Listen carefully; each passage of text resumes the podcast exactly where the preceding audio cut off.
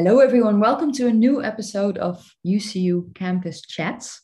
My name is Kim Zwitserloot. I'm one of the tutors and lecturers at UCU, uh, and I'm in economics actually. And I'm here today with my colleague Mary Bouquet, who is actually very, very recently retired from UCU. But before that, she was one of our lecturers in anthropology and art history and museum studies. Mary, could you maybe shortly introduce yourself? Thank you very much, Kim, for inviting me. Um, yes, as you said, my name's Mary Bouquet. Um, I am, well, I'm naturalized Dutch, so I have Dutch citizenship, um, which is uh, kind of a good way to introduce myself because people say sometimes, oh, you're so English, but I was simply born in England and uh, so while I still have English, uh, an English passport, I am actually a Dutch national, a tax-paying Dutch citizen. so I think that's a nice way to begin. But as I say, I was born in England, in the southwest of England, in a very rural area. And I grew up in a household that was full of books, but no television. Mm-hmm. Um, and I was fascinated by the degree of history that was kind of like all around you because the house was about 350 years old, had a ghost. And, oh, wow. Okay. well, that's very English, though. yeah, I never saw the ghost, but an okay. aunt of mine from Germany uh, actually saw her once. So this was a young girl who died in a fire in the house. Okay. Um, so you know these kinds of things fascinated me even though i i can't claim to have seen the ghost. Um, i find it very interesting. It was a very old house very thick walls very small windows a spiral staircase and kind of nestling into a devon hillside and of course, that whole environment of the southwest of England is absolutely chock a block with prehistoric remains, which also fascinated me as a kid.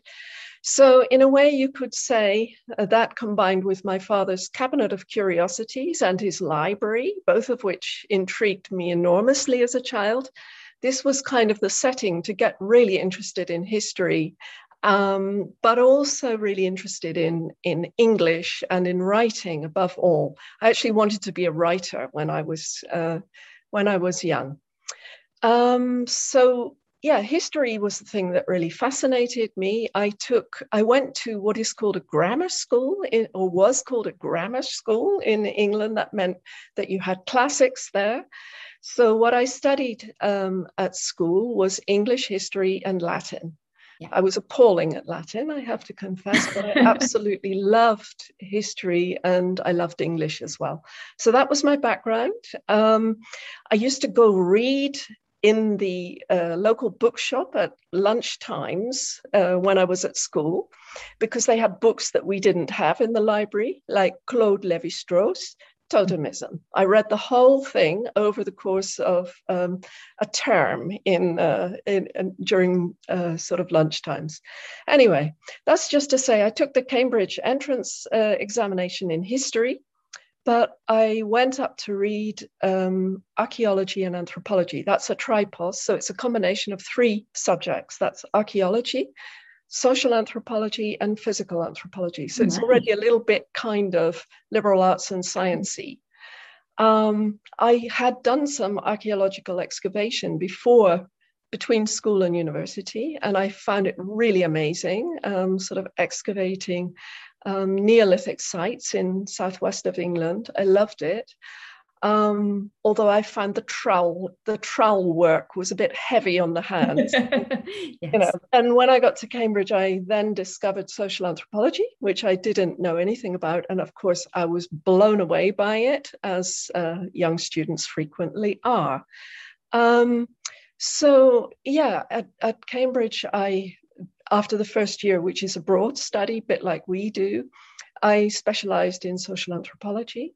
And I was particularly fascinated by kinship. And kinship is like the, the nuts and bolts of social relations, informal social relations in a society. So, uh, I mean, that's a big area of theory in anthropology. Um, and of course, this was the time of uh, sort of about third wave feminism as well. So everybody was talking about households, women's labor, these kinds of things, um, which was pretty interesting and very much part of what makes societies tick. So that was what I was really, really interested in. I was also very interested in anthropology at home. Mm-hmm. So, anthropology actually on your doorstep rather than carried out in, you know, Highland New Guinea or wherever.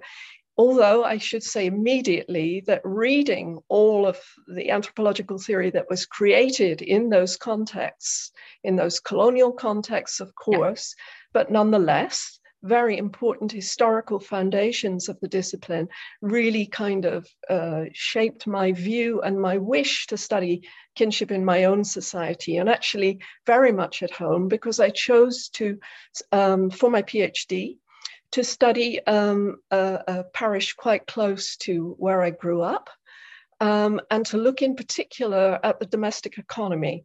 So, household economy, so the division of labor, but to do that historically so looking at how household structure, formation, division of labor, and so on changed from the late 19th century to the present. So I combined historical archival research with uh, ethnographic observation. Mm-hmm. Um, and that's a very long tradition in Cambridge and an important one. And it was also in the 1970s when I did this, late 1970s, it was the beginning of computer science. So my supervisor very much wanted me to use this kind of pristine um, computer science to take a look at parish records and those kinds of things. So I used computers in a very primitive way, yeah. but I still did use them. And it was interesting what year to see. It then? then we're talking early 80s, I think, or what? Sorry? What year? My PhD? Yeah, early 80s? Uh, 1981. Yeah. yeah.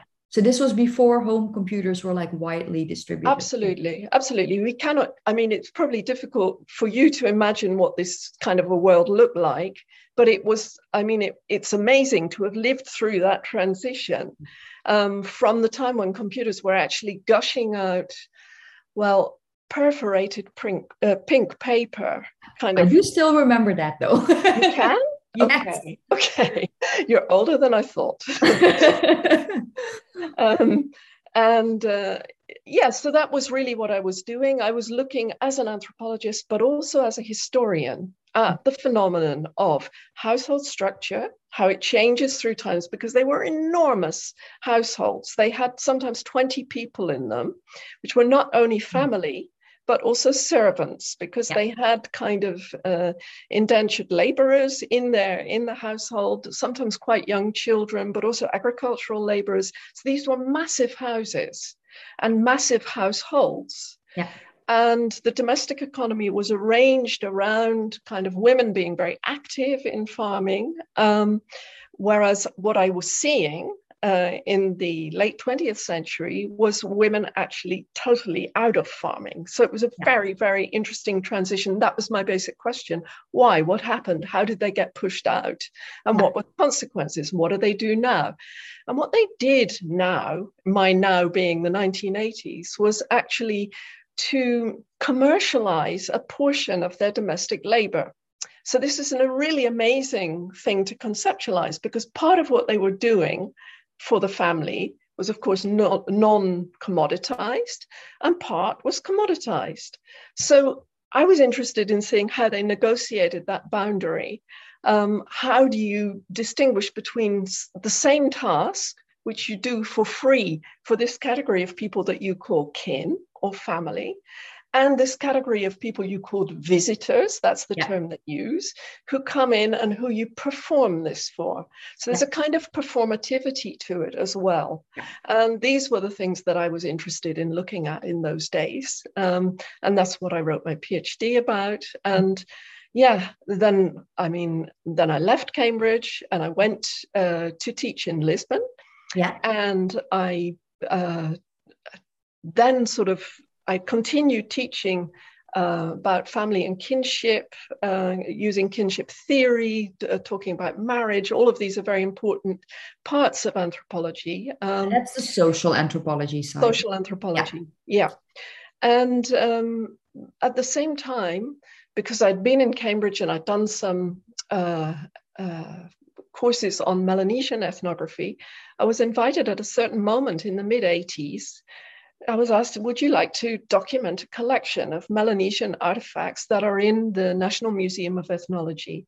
Yeah. So I thought, well, that's interesting. Let's take a look at it. And uh, with a colleague, we we decided we would take on this collection. We would what we basically had to explain was well, actually, what was this collection doing in Lisbon at all? Because there are no colonial connections to between Portugal yeah. and um, this area of the Pacific. Um, and so it was an interesting question back then. How would you um, these this collection of about 110 pieces was in Lisbon for restoration, um, uh, conservation. Um, but at the same time, they thought, okay, when it's uh, conserved, when it's in a, a, good condition again, we would like to exhibit it to the public. So then the question was, well, how do you do that? Do you exhibit it as art? And at this time, mid 80s, was the beginning of all kinds of things going on in the museum world um, not least the infamous exhibition at the MoMA in New York, of mm-hmm. Primitivism. Yeah. And so I think that our colleagues, our older colleagues in the museum, would very much have liked to exhibit this collection as pieces of primitive art in inverted commas. Yeah. Um, but my colleague and I both um, uh, trained in history um, thought that it would be very interesting actually to look into how the provenance of the collection, why it was in Lisbon, what it was doing there. And so that led to a very micro analysis of this coll- collection, looking really at the numbers, uh, on sometimes on the pieces, at the archival lists, which we eventually uh, winkled out of the museum. They weren't at first uh, apparent at all. Um, and then doing further, because the whole thing was non digitalized. You have to imagine yeah. this. Yeah, so yeah, if you have to document a collection in this condition, you have to go into a depot and you have to sit down with those things and really look at them. You have to gather your um, information together and then you have to go off to places where you can find information one of the places i went to was the tropen museum in amsterdam yeah. and i got loads of help from there and pointing in the direction of um, colonial expeditions that were uh, mounted to this part of the pacific in yeah. the late 19th century early 20th century and um, it was through putting together a photograph in one of those reports with a photograph of one of the objects in the collection that we cracked the code because we had sort of objects that had multiple um, different codes. So it couldn't be one whole collection. Also, it yeah. was from all over the place. It was from the Sepik, it was from Micronesia, it was from the Solomon Islands, it was from Papua yeah. New Guinea. So it was clearly not one collection. So we yeah. were really flummoxed by this. What could this be? Yes, so collection? someone made the decision, let's put all of these different things together. But why did they? Right, exactly. Yeah. So they put together these 110 collection of 110 things and what we wanted to find out was why, when, how, what, you know, all of these questions. So that was indeed what we did. Um, we went back into those colonial reports. We found things in many different um, reports, some going up the Sepik River in Papua New Guinea, others from the coast, all kinds of things. Um, so we were able to sort of reconstruct what happened, and we discovered that in fact what had happened was that these this collection actually came from Berlin. It didn't come from directly from the Pacific at all.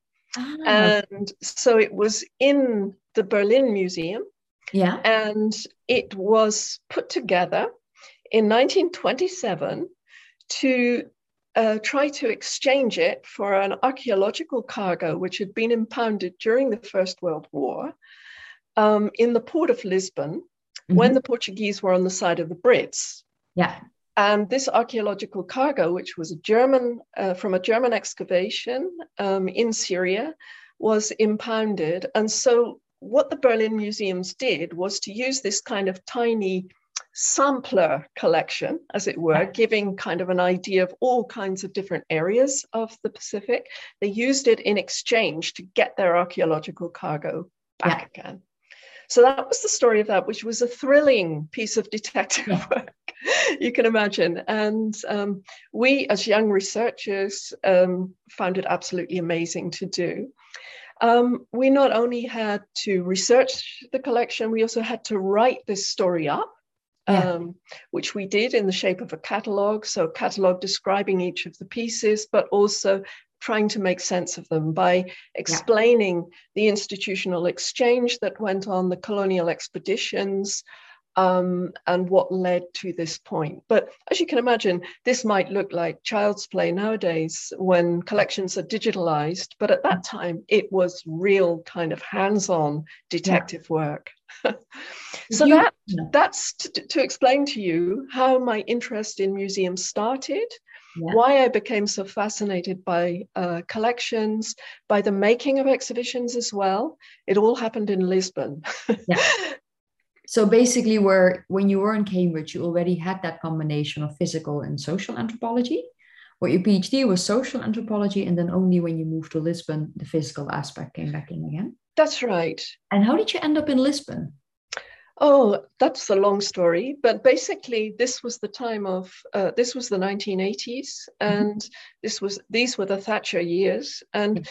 To put it to to put it quite bluntly, I mean, there really wasn't a lot of work opportunities for young PhDs um, in the UK, but via via. I mean, there was a possibility. I had friends who had gone to Lisbon, and that was how I ended up there. Yeah. Okay, fair enough. And this was. Um, I should add about Cambridge. Um, the museum was not really, and museum collections were really not at all fashionable in anthropology yeah. in the 1970s, 80s, beginning of the 80s. Um, this was considered at the time rather a kind of backwater of anthropology um, and not somewhere where you would kind of want to go. And, and I think that influenced me a lot in being so enthusiastic about kinship and that area and households and division of labor and commodity production and all of that seemed like the place to be. Yeah. But then I went to Lisbon and I had a completely different kind of understanding, a, a, new perspective, which completely changed my life. I have to say. I continued publishing in um, the area of kinship, genealogy, uh, English kinship, these kinds of things, um, and you know, still do a little bit. But I mean, my main area of interest is focused on museums, collections, exhibitions. Yeah and then from Lisbon, you ended up in the Netherlands at some point. Yeah, that's right. I mean, I I was in Lisbon for four and a half years, mm-hmm. um, which were very important years to me. Um, I learned how to teach there. I learned Portuguese. Um, I got to understand how important museum collections were. Yeah. Um, I became fascinated by um, exhibitions. Um, but at a certain moment, I met my future husband, and we kind of had to decide where we were going to live. Yeah. And um, at that stage of the game, it seemed like a good idea to live in the Netherlands. So I decided to yeah. move to the Netherlands. Okay. And um, yeah, w- what made the Netherlands a good option at that time? Was was there a lot of work in the museum world here, or was there, yeah? Um, I hadn't really, I mean, I didn't think of it in those terms, quite honestly. Um, but when I got to the Netherlands, I immediately, on the basis of the work I'd done in Lisbon, I was invited to curate another um, uh, exhibition, this time in, in Leiden, yeah. at the National, uh, what was then the Nationaal Natuurhistorisch Museum, which is now Naturalis. Yeah. So that was a fascinating um, moment. So this was another piece of guest curatorship, you could say. Yeah. And I was invited to um, be the guest curator for the uh, Pithecanthropus Centennial exhibition in 1993, yeah. um, which was to kind of commemorate the 100 years since Eugène Dubois had mm-hmm. excavated um, the fossilized remains of what later became the type specimen of Homo erectus, yeah. which was called the Pithecanthropus. So the first, as it was then called, upright walking hominoid. Yeah. So, you know, the moment when the ape man gets off all fours onto and goes bipedal. Yeah. so you can imagine that this was um, a thrilling opportunity um, to kind of contextualize this and, and conceptualize this type specimen in a whole series of different ways, which is exactly what we did in the exhibitions department of the uh, National Museum of Natural History. Um, so it was a project of theirs. Um, there's a whole group of uh, exhibition specialists there, mm-hmm. plus the curator of the collection, a paleoanthropologist, Jean de Vos. And um, our task was to conceptualize this type specimen, which is a bit unpromising, you might think, in a way, kind of in a in an interesting way, and into um, the 17th century pest house in Leiden, which is also kind of an amazing context to do this. It's now part of Naturalis. Um, but we used each division of the pest house as a different kind of stage or uh, screen, if you will, of the uh, of the exhibition. So it was in sort of six stages. So and, and would... the pest house in the Netherlands would be like a house where people with the plague would be isolated from the rest of the community? That's exactly right. Okay. Yeah, which is a very topical uh, matter nowadays. Yeah. Hadn't even thought of that, Kim. That's a that's a brilliant connection. Yeah, indeed. yeah, I'm thinking like we haven't actually done that with people with corona, so it's a very different plague from what we're used to. So, yeah, but yeah, indeed, then that's that will now be in the city center in Leiden, I imagine, because of course, if it was on the outskirts before, by now it will be in the in the city. That's right. Yeah, it was. It was way. It was an amazing uh, museum, actually. The old museum. I I love to go there. It's by the Garenmarkt in um, in Leiden, and had the most amazing depots. I mean, I remember once when we were selecting specimens ape and monkey specimens for the exhibition, oh. going into spending a whole day kind of with the curator in the the kind of depot. Afterwards, I was as sick as a dog. I cannot imagine what kind of chemicals I was inhaling in that depot. But anyway, that's that's a, a little anecdote. you mentioned indeed that while you were in Lisbon, there was something. Basically, your interest in museums was triggered. Um, and then you continue that indeed in the Netherlands. What is it that most people don't understand about museums that makes them so fascinating? Or what was it that you weren't aware of until you were working on it? Um, I think the thing that makes museums most attractive is what goes on behind the scenes. Yeah. So it's like a theater. I mean, there's this kind of scene, there are these scenes that are put up for us, these exhibitions. Yeah. And then there's the whole process of making them. There's the yeah. collections that are behind them. There's the research, there's the design, there's the there's the actual sort of physical production of these things. There's the writing of catalogs and stories and so on. I think that increasingly people want to know about this behind the scenes dimension yeah. of museums. I think that's that's actually where the fascination lies. If you create yeah. something that has this kind of very public face, this dimension of public culture, of course, it, it, it, it's kind of logical in a way, and it's one of the trends, I would say, cultural trends of the last 20, 30 years that people want to know, well, what's going on behind here? I mean, that's where everything leads to, in a way. So, museums are a great kind of object lesson in this, I think, yeah. in a way. They, they tell us about our own epistemologies. They tell yeah. us about kind of how we think in a way. Yeah. And that I find personally very, very fascinating about them. Yeah, I think if you only visit museums on a superficial level, it comes across as sort of a neutral or objective history or art or whatever. But of course, behind the scenes, what's going on is what story do we want to tell the world about ourselves? Exactly. And whose story as well, increasingly.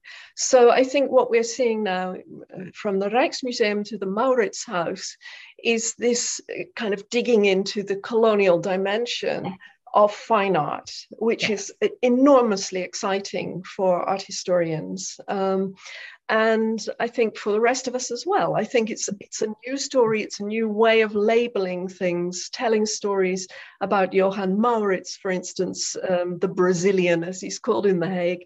Um, I mean, this having a whole set of different people looking at this from different perspectives is, of course, a much more exciting way of going about exhibiting than that authoritarian voice that you were talking about. Yeah. Although sometimes I think people miss that as well, and they want that. So yeah. it's very contradictory as well. I mean, yeah. as soon as we get what we want, we want something else. yes. And they both have their value, of course, but the problem is that you can't use both at the same time. Yeah, true. Because um, you already mentioned it shortly, like the Rijksmuseum um, of course, famously renovated. It was closed for two years, I think, something like that. Uh, and you actually wrote about that as well in an article called Non-Stop Modernity, Renovating the Rijksmuseum. What did you see there in terms of the choices that were made when they were reopening and, and renovating? Well, you know, one of the most fascinating things about that 10 year renovation oh, process. Oh, 10 years even. Okay, sorry. It was 10 years. It started in 2003 and it went open in 2013. Yeah. And one of the most fascinating things that I think is, is diagnostic of what of, of where the museum as institution sits within culture yeah. is that the Rijksmuseum decided to have behind the scenes tours. So you could go wearing builder's boots and a kind of fluorescent jacket and a hard hat. You could go into dangerous parts of the museum where there was no plaster on the walls and a man with a pneumatic drill kind of at work. And you could go kind of through uh, the decommissioned Rijksmuseum. And yeah. you can imagine fewer things more kind of thrilling than those kinds of expeditions. Um, yeah. And there's a wonderful film um, made about um, the new Rijksmuseum. I've temporarily forgotten the name of the director. She's very, very famous uh, Oeke Hoogendijk, maybe. Yeah, I can um, add it also to the comment section later if you like. Okay. Um, and she followed this process uh, through these 10 years, through its ups and downs, through the, the kind of debates with the uh, Fietsersbond, the Cyclists Association, um, of course, it's the Netherlands, insisted yeah. on being allowed to continue to cycle through the central yeah. part of the Cuypers building and would not give that up. And you know, this led to almost desperation on the part of the Spanish architects who just couldn't figure out how it could be possible that they had been commissioned, they'd won a competition yeah. to renovate the Rijksmuseum in Amsterdam, and now the Fietsersbond, Cyclist Union, comes along and says, "Ho, Homer, you can't have, you can't do Central Park like that because yeah, yeah. you want to continue cycling through there." These kinds of stories um, are, of course, fascinating and very much part of what the how the Rijksmuseum picked up and did modernity as it was renovating. I mean, it went into this whole behind the scenes kind of dimension of culture very successfully, I would say, um, and kept its public kind of tuned in and, and excited about it. Um, and I mean, I think their sponsors also got into this, like uh, ING Bank and mm. all of them who made little films and reconstructed the Nachtwacht and things like this um, in a shopping mall, and everybody got very excited about it. So I think it was a marvelous. They they turned what could have been a kind of um, death moment into a kind of marvelous, long drawn out kind of moment of tension and excitement yeah. and thrill in a way uh, which is part of this kind of spectacular dimension to museum culture, I would say.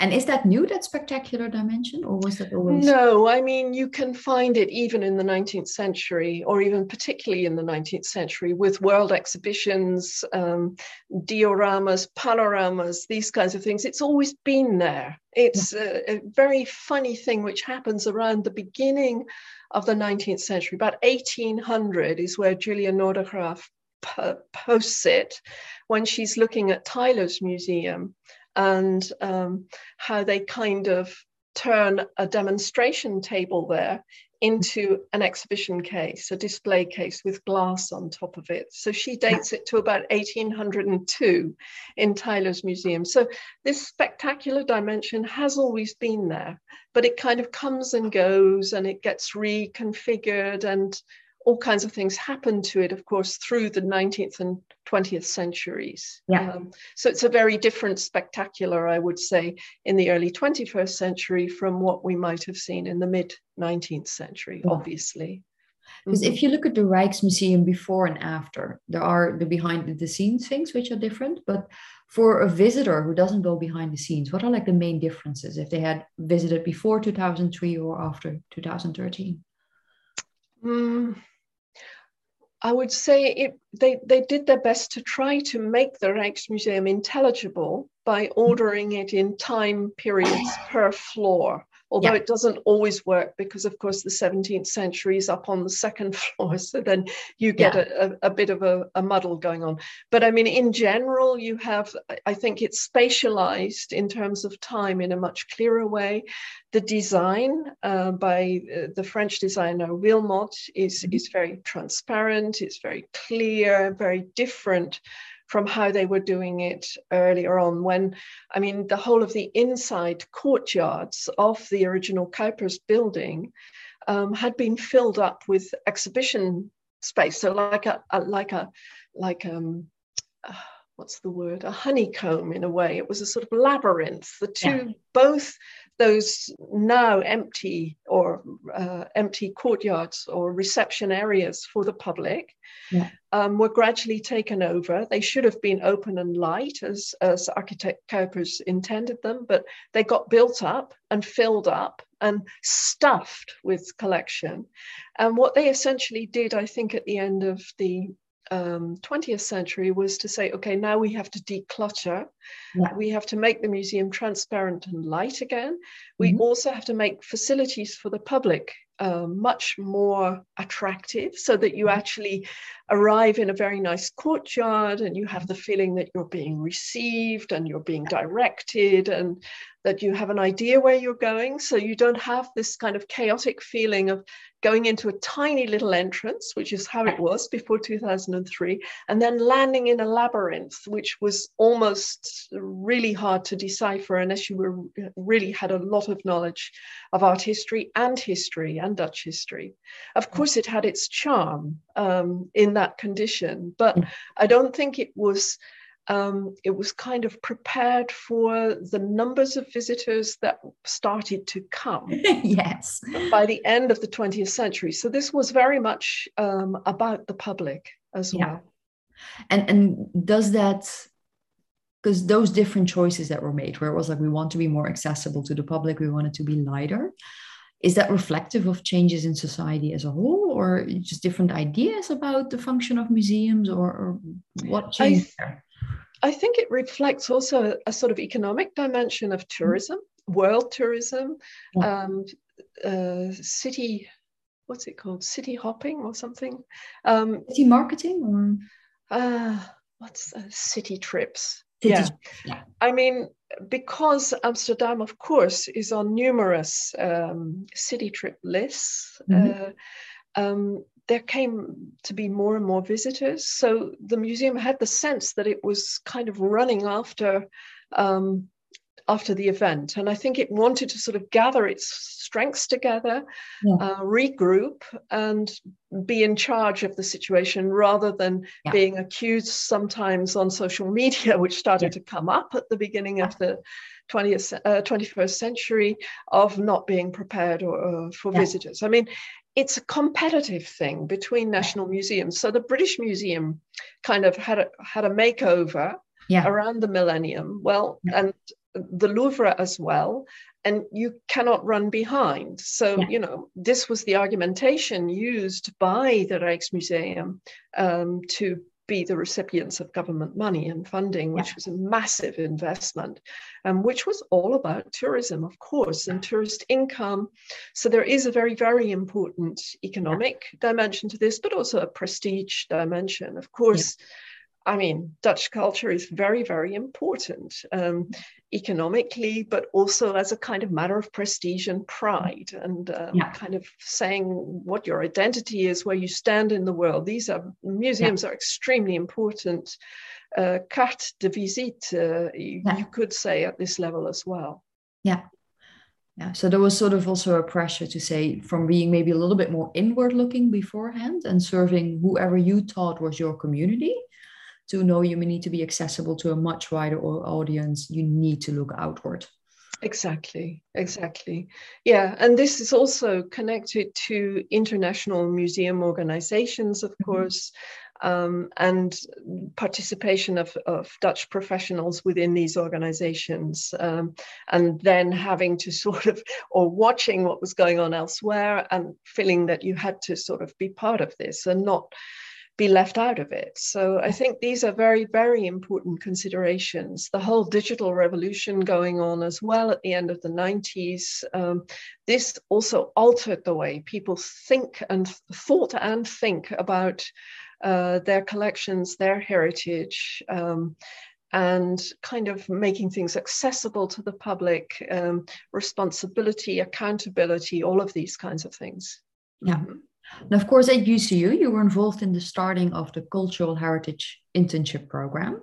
Mm-hmm. And that consists of uh, a number of classes at UCU, among them, indeed, the Anthropology of Art and the Materiality of Culture, but also a class on heritage, which is, of course, directly related to this, as well as an internship preparation course. Um, what what do you cover what do you cover in those classes where you say these are really the things that people need to know before they go and work in a museum how do you translate that in your teaching okay so if you go and do a, a placement in a museum um, as an undergraduate, you're already in a pretty privileged uh, situation because mostly um, uh, undergraduate students are not admitted for this. Uh, mm-hmm. I mean, unless it's really menial work. So if you want to be uh, able to do some research, if you want to kind of learn research skills which you didn't have, to see how museum systems work, um, to perhaps research a, a collection item, uh, an artist, uh, mm-hmm. to uh, research for an exhibition, something like this. You just can't walk in there kind of um, from z- ground zero, as it were. Yeah. So what the UCU Cultural Heritage Program, as we renamed it, is, mm-hmm. is about is this wider education that you need, preparation, before you can really enter this, this kind of magical world and yeah. uh, participate in it um, in a kind of um, meaningful way. Mm-hmm. So the first course, um, uh, pre- preparatory course, is museum studies. And that really gives you a very good idea about curatorship, the history of curatorship, um, how museums, the public museum has changed since the beginning of the 19th century, late 18th, early 19th century. Um, it also teaches you about patronage, so mm-hmm. how this works, how um, museums are able to um, kind of have nice exhibitions and collections and so on who are the kinds of individuals who have also contributed alongside governments. So yeah. these are the two main threads. You also you have to analyze exhibitions in that course. Mm-hmm. um, so you go out and look and actually use a technique of, of kind of describing as we call it uh, an exhibition so you know how it's put together. Mm-hmm discuss that a lot. Um, and you actually, at the end of the course, you actually have a go at making an exhibition as well. We had to do yeah. this digitally last year. Yeah. Um, but the year before, the students actually made an exhibition in Lock A. It was yeah. amazing. So we're really going into well what is curatorship? Who are the people who make things yeah. move in museums um, who work with collections? How have their ideas about exhibitions changed? What is current thinking? These are the kinds of things you get in museum studies. Um, and in the heritage course we go deeper into the history um, of the rise of monuments, for example, from uh, antiquity um, to the Renaissance and right through the 18th century um, uh, up to the present. And I mean, in that course, also there, there has always been um, an excursion. in the past, it was to the British Museum. So students had the opportunity to become acquainted with uh, collections there, which was an amazing opportunity.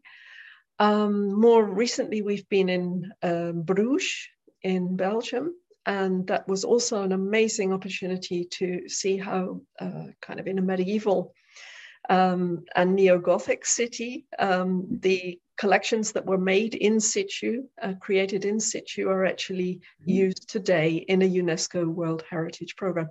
So what we do in the heritage course, I would say, is to put the museum into a bigger context, um, the context of heritage, mm-hmm. um, which is a much wider definition uh, or, or uh, concept and has a long history.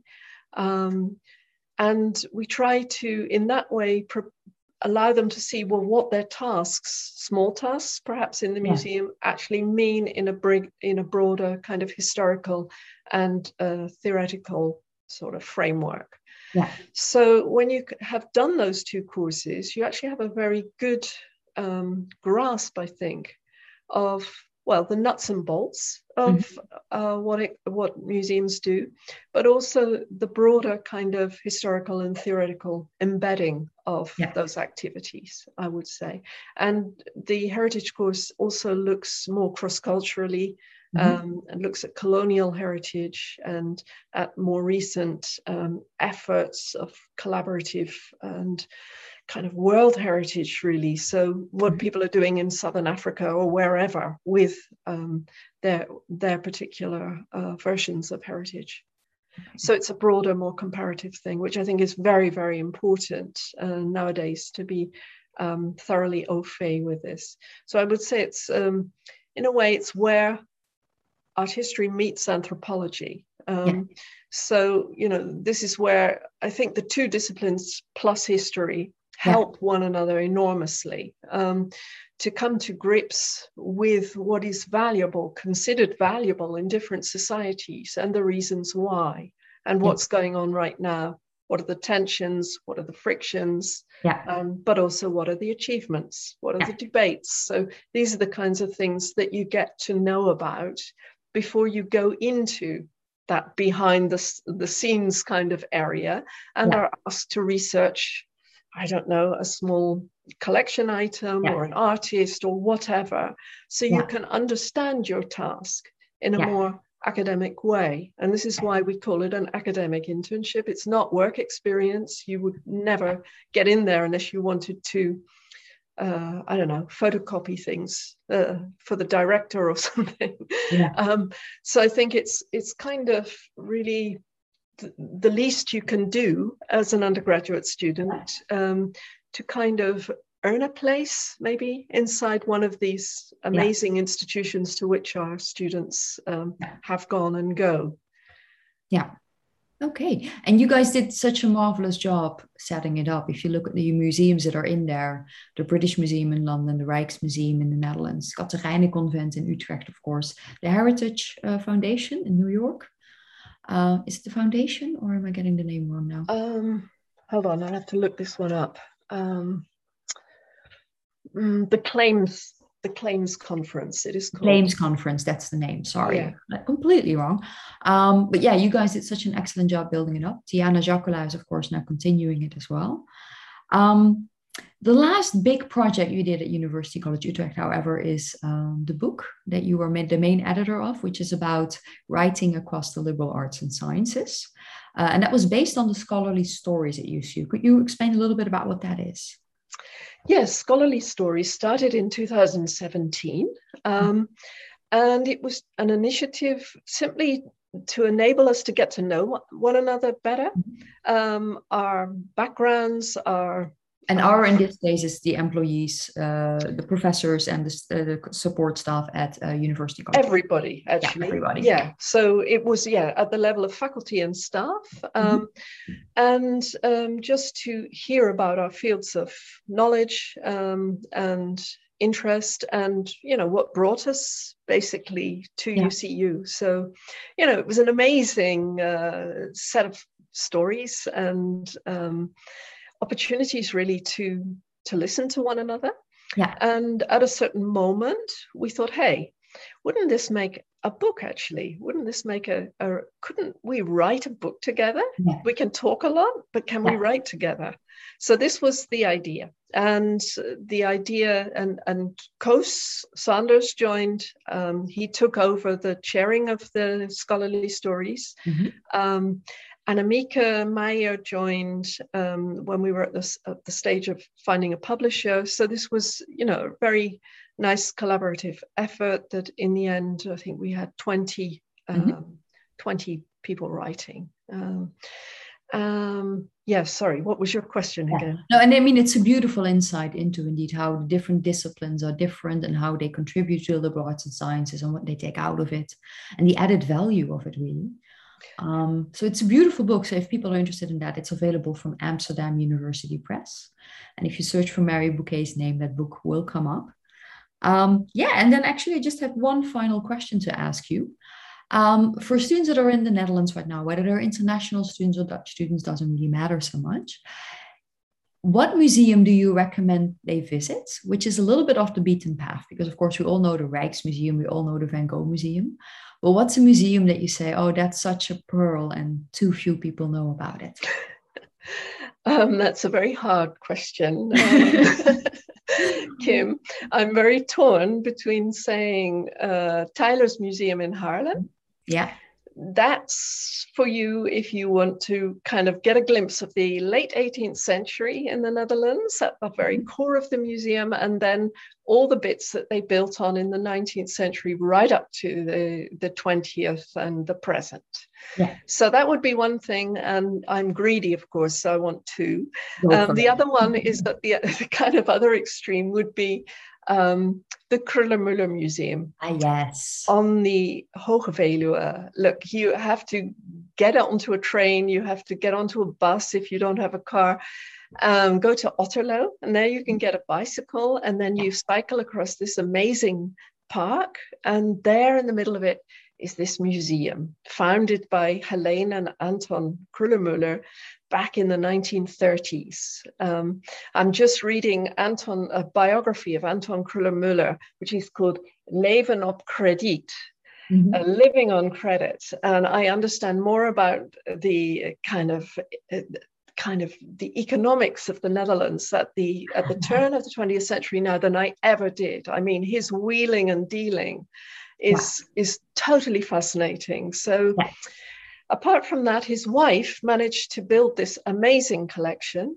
And after her death in 1940, a series, a, a series of very good uh, museum directors built the collection beyond her kind Yeah. of closed collection as she saw it. It was it was finished. So what do you do then? Well, they expanded the um, sculpture garden and the contemporary art collection. So they have a marvelous kind of contemporary art collection, sculpture garden, Yeah. um, and the Kröller-Müllers are buried on site. So their grave is there together with Sam van Deventer. Now, I'm not going to tell you who Sam van Deventer is because it would take too long, but it was truly a ménage à trois. So okay well that's something to google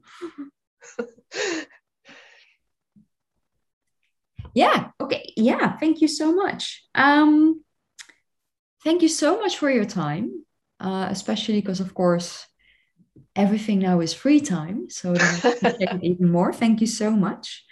Um, i hope you yeah you have a wonderful time that there will be plenty of more museum visits in your near future.